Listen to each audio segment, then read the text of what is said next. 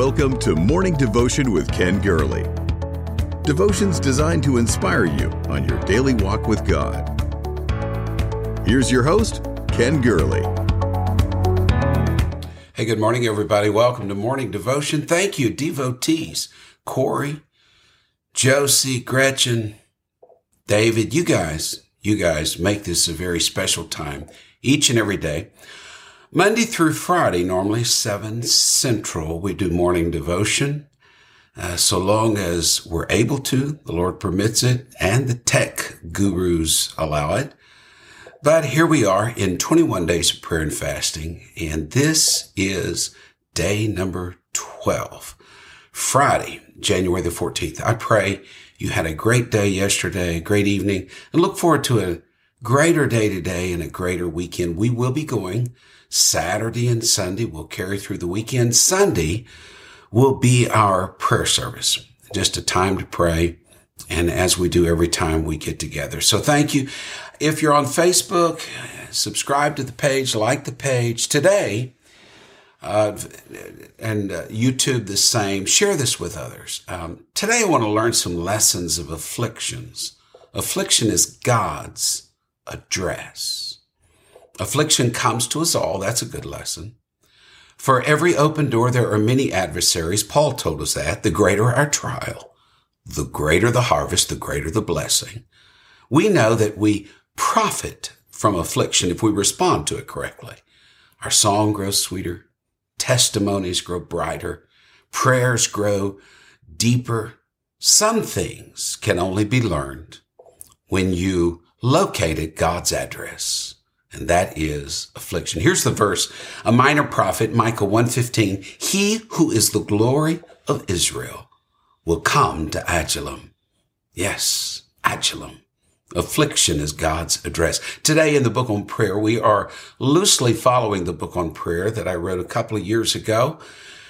And it has 21 days of devotion. Today is your prayer is heard, that God hears our prayers, answers our prayers the book on prayer. If you don't have it, you can get it at the Pentecostal Publishing House, thebookonprayer.com, amazon.com. We are day 12, day 12. Today I want to take you to a biblical setting, one that can be found in the Holy Land today, and it's Adullam. Adullam. Adullam means refuge, hiding place. And that's what it was to David for many, many years. It's found on the mountainside south of Jerusalem in a, in a group of hills that are honeycombed with caves. And there David fled and there he hid from an insane king bent on his destruction. I'm, I'm ministering to somebody, I don't know who. How God got there is quite a story. It spans, or how David got there how God brought him there. Spans seven chapters in First Samuel. Basically, you know the story. He was the anointed king in waiting by Samuel. He defeats Goliath, provokes King Saul's jealousy. Saul decides to kill David. David hides in Ramah, where Samuel the prophet dwelt. Saul finds him. He races to Gath in Philistia, Goliath's hometown. Not a good idea. Okay, confession's good for the soul. How many of you in your fear, in your anger, in your stress, have made some bad decisions. Well, David did. Yeah, show of hands, show of hands if you want to do that. Just an honesty check here. But finally, David ends up in Adullam. And the seventh chapter of David's life, 1 Samuel 22, opens with this verse. David left Gath, that's in Philistia, Goliath's hometown, and he escaped to the cave of Adullam. Yes. And upon his escape, he writes the 34th Psalm. It's the first song sung in the cave of Adullam. Listen closely to the message of that psalm. David said, and he sang, Many are the afflictions of the righteous, but the Lord delivereth him out of them all. Let that, let that verse just flow over you. Lisa, Pam, Joyce, let it flow over you. Relate to it. Apply to, apply it to your life. Many are the afflictions of the righteous. But God is going to deliver you, Sonia, Edna. God's going to deliver you out of each and every one of them. Can I get a witness to that? Amen. God's people, we're, we're not stranger to God's address, the place of affliction. That's what Adullam represents. It represents affliction. The hiding place of God is often found in affliction. Many are the afflictions of the righteous. You may have been misunderstood, mistreated, persecuted, ridiculed, slandered, defamed, scorned, abused. But the afflictions of the righteous, though as real as they are, there's something that happens in the affliction. God shows up. Here's what God said to Isaiah I have tested you in the furnace of affliction. There's no hotter flame, in my opinion, than waiting on God in patience when you're suffering. Moses had to do it. He suffered for 40 years. Elijah had to do it. Three and a half years. He had his own Adullam. The afflictions of the righteous are many. God is no respecter of persons. If it happened to David, if it happened to Moses, if it happened to Elijah, it's going to happen to us all because affliction is God's address. It's where we find God. It's where our greatest praise our greatest prayers and the greatest answers to prayer because God delivers us out of afflictions. Now, David, when he was in Adullam, he could have focused on his afflictions. He could have recounted them with every word. He could have lived, ate, breathed, slept those offenses, both real and imagined. He could have, he could have wasted precious time and energy plotting his revenge. He didn't. He chose in faith how to finish this sentence. Many are the afflictions of the righteous. How will you finish it, David? But the Lord delivers them out of them all. Another psalm David wrote during this season was the 142nd psalm. And he reveals the attitude you and I need to find in the midst of affliction. Psalm 142, bring my soul out of prison, that I may praise thy name. The righteous shall compass me about, for thou shalt deal bountifully with me. In other words, in his affliction, David did not sense divine absence. He sensed divine presence because affliction is God's address. So Zane, Jim, Trenton, whatever you're going through in life, when the pain comes, then heavenly gain appears because God is working in the midst of your affliction. You need to hear that this morning. I just felt impressed early, early this morning. I needed to say this today. God uses, God uses affliction. He uses it to refocus our attention. Psalm 119. Unless your law had been my delight, I would have perished in my affliction. He uses affliction to bring us back into obedience. Psalm 119 again. Before I was afflicted, I went astray, but now I keep your word. Sometimes God uses affliction to open a, a greater understanding. I, I, like the model of the Lord Jesus Christ being in agony. Luke said Jesus prayed the more earnestly. Imagine what that would look like in our life when we're attacked and defamed. We pray more, pray more earnestly. When we go through a valley, we worship more. We worship more earnestly. When we experience a rough patch, we don't take a break from God. Rather, we tune in to his presence and we serve him and others when we grow tempted to be silenced, to be canceled. No, we lift our voices all the louder and share our testimony as never before. Sometimes God uses affliction to, oh, how can I say it? To catapult us into another dimension with Him. Sometimes God uses affliction to reveal His love in us, to show that His grace is sufficient. Sometimes God uses affliction Oh boy, here we go. To remove a spirit of judgmentalism that's got attached to us. Sometimes God uses affliction to give us greater compassion, to encourage others.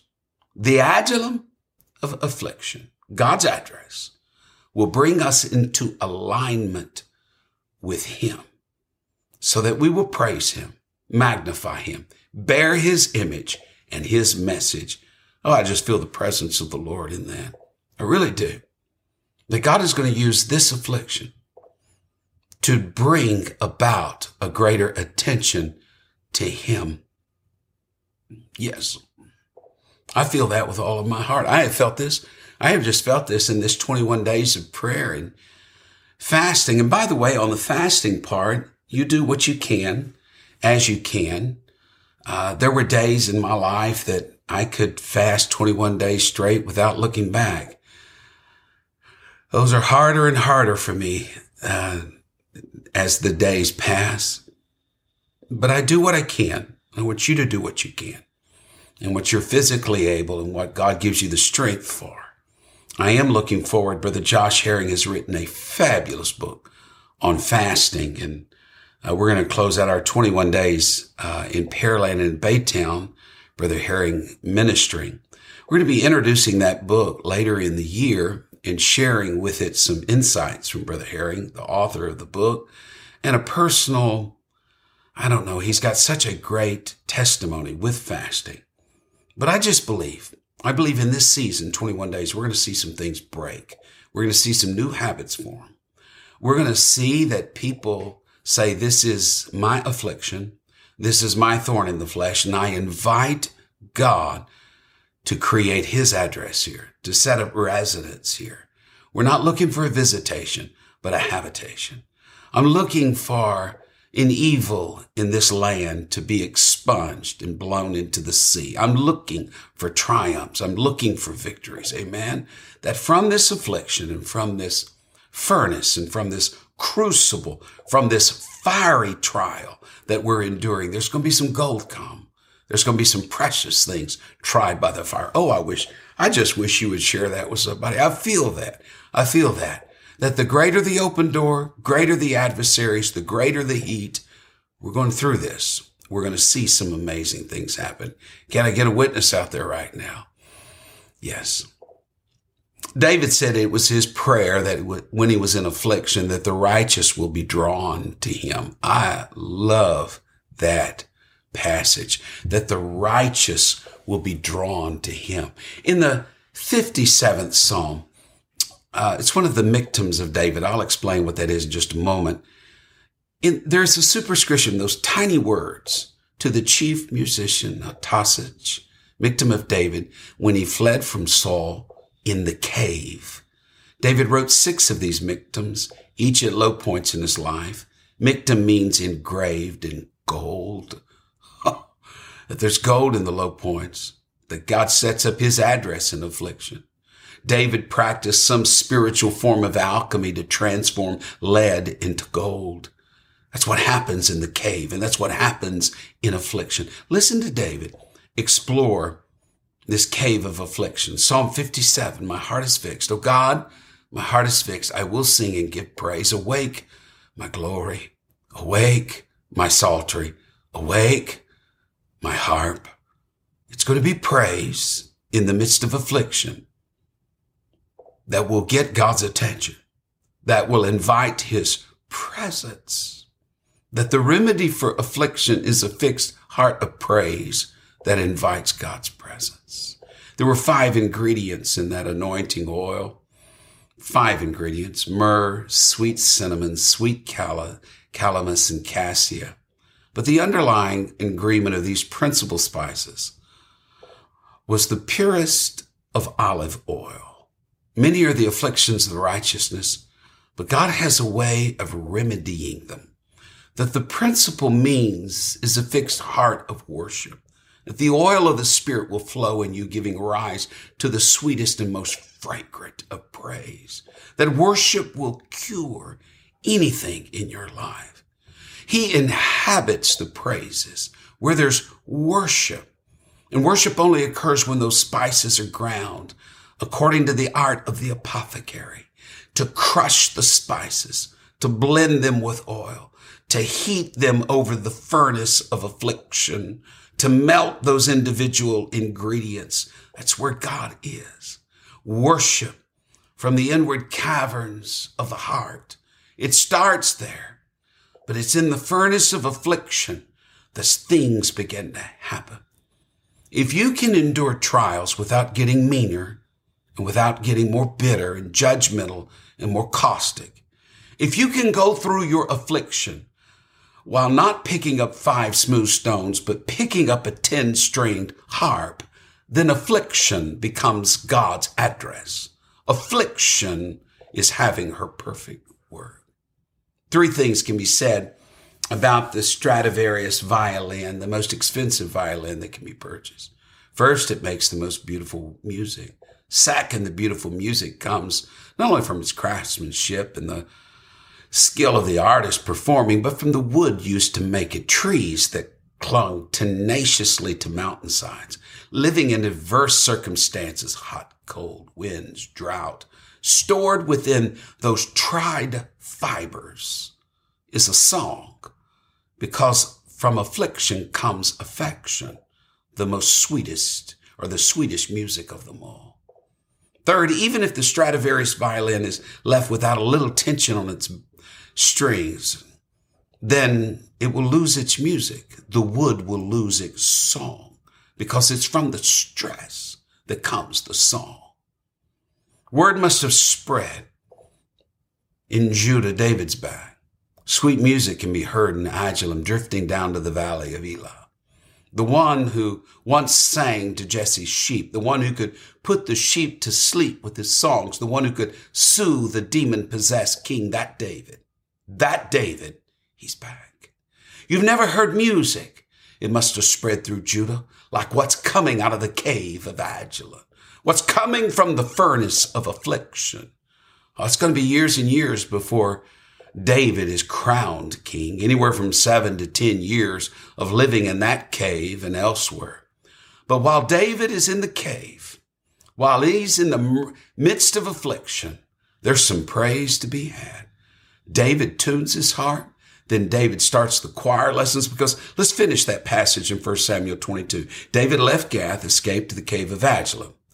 When his brothers and father's household heard about it, they went down to him there. The next verse, all those who were in distress, in debt, discontented, gathered around them. He became their leader. About 400 men were with him. Whoa. Surround me with the righteous, O Lord. Surround me with the righteous. His family comes to him. Father Jesse, you know, the one who didn't invite David to the meal years before in Samuel's honor. Father Jesse, who seemed to forgot about his young red haired boy by the name of David. Now Jesse comes to him seemingly to say, son, I'm proud of you. That's what you need in the cave of affliction. You need the affirmation from your heavenly father. His brothers came.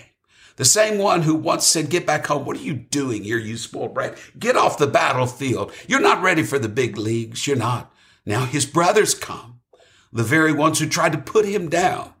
Now lift him up. That's what you need in the cave of affliction a brotherly, a sisterly blessing. And then the 3D bunch comes distressed, in debt, discontented, the 3Ds. Yeah. And what we learn is that in affliction, we're not alone. Many are there with us. Together we can see it through. And God transformed those hundreds of men into mighty men of valor. How are you responding to your cave, to your furnace of affliction, to your Adullam? Because many are the afflictions of the righteous. You got it.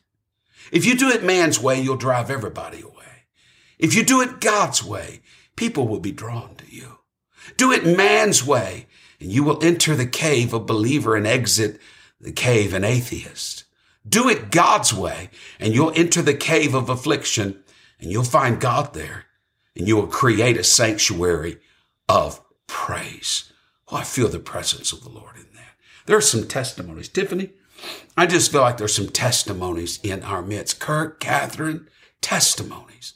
Glad we can sing the songs of Zion in church, but it's better to sing them in a strange land. It, it's good to praise God under a wide open heaven, but wow, it's better to worship God in a darkened corner of a cave where many of you may find yourself right now.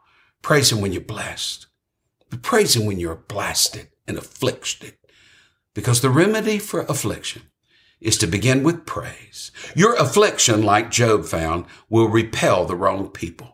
But your praise will attract the right people. Yes, that's what's happening. God took care of David. He brought him to the cave of Adullam. He brought him into the place of affliction. That became the headquarters of the king in waiting. Now, do you remember that verse, the one that I read at the very beginning? Micah 115. He who is the glory of Israel will come to Adullam. God approaches us. He will come to Adullam. He will come to your place of affliction. Yes. Yes, he will. He's coming to meet you. Jonathan, Cindy, April, he's coming to meet you there. But hear me carefully. Hear me carefully. He's coming. God's coming to Adullam. You'll see the glory of Israel. He's coming. But please recognize the day of your visitation. He's coming. He's coming. It was the sin of the religiously intelligent in Christ's day. They didn't rec- recognize the day of their visitation. When the disciples saw Jesus passing by their storm tossed boat, he made as if to pass them by, the Bible says. Someone cried out, He's coming. He's coming to your storm tossed sea. He's coming to that bed of affliction. He's coming to a family that is COVID weary. He's coming to a group of people that are just trying to hold on and hang on, survive, much less thrive. He's coming. But oh, please recognize the day of your visitation because God is coming to Adullam. His glory will be revealed there. In your affliction, he will make it his address. He will put out his shingle and say, I dwell here. I'm in the midst of this. Sufficient grace for your hour of need. I'm here. I'm there. Oh, I feel the presence of the Lord. Winnie, Kenyette, I feel the presence of the Lord here. I feel like God is doing something in our midst. God is making a way. Yes, He is. Yes, He is. As we go into the weekend, and as you and I hear of more people, I, I was deluged this morning with more people, friends of mine, dear friends, brothers and sisters in the Lord, who've contracted the virus in this latest variant. And I'm thankful that it's not as seemingly as serious as others, but I know, I know it is serious. It is serious. I'm ready. Would you bind together with me? That no harm would come and no harm would befall those that are in the palm of his hand. And that those who are sick and those who are trying and those who have other health issues and those who are weary and ready to throw in the towel. That came into this cave and furnace of affliction, a believer, but now they're getting ready to walk out as a practical atheist. Folks, we need to rally together. Our prayers must be heard. We need to lift up. They need to hear your kids need to hear, the next generations need to hear some song coming out of your furnace of affliction. Yes, that'll draw the right things and the right people into your world. Sing in the midst of your trials. Thank you. Thank you for being a part of this today. Let me mention, um, uh, just talking about Adullam, uh, that is in the Holy Land. If you want to be a part of our trip, James Bailey, his email address is out to the side. One week in the Holy Land, one week on the Mediterranean. Believing God that by the time we get there late fall, all of the stuff we're enduring is gone. And we're going to have a wonderful time, morning devotion family, on that trip. God bless you. Thank you for being a part of this. Remember, Saturday morning, I'll see you here, the Lord willing, and let's see what God will do. God bless you. Thank you for listening to Morning Devotion with Ken Gurley. Join us next time for another inspiring devotion. To support this ministry, please visit firstchurch.com forward slash give.